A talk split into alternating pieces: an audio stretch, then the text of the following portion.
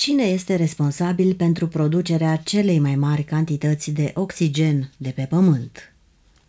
Algele. Oxigenul produs de alge este un produs secundar rezultat din procesul de fotosinteză.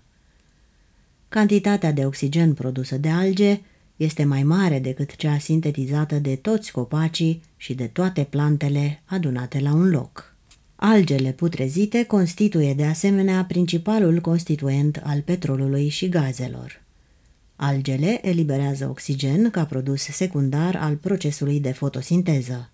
Alga verde albăstruie sau cianobacteria, de la cuvântul grecesc chianos, albastru verzui, este cea mai veche formă de viață de pe pământ, descoperită în fosile care datează de 3,6 miliarde de ani.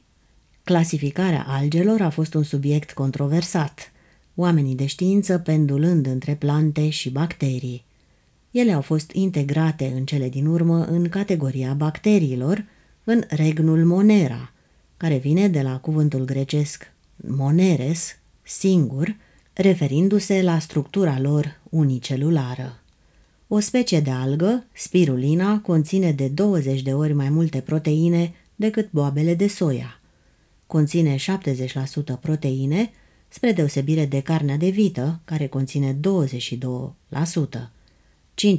5% grăsime, o gamă impresionantă de vitamine și minerale, concentrația de colesterol fiind zero.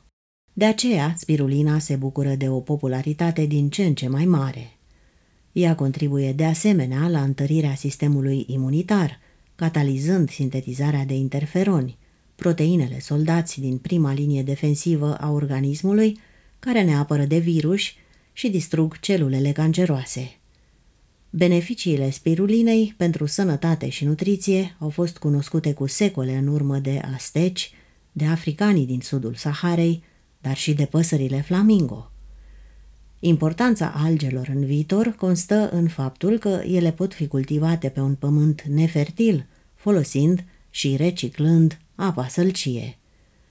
Recoltele de alge nu provoacă eroziunea solului, nu au nevoie de îngrășăminte sau pesticide și împrospătează atmosfera mai mult decât oricare altă plantă.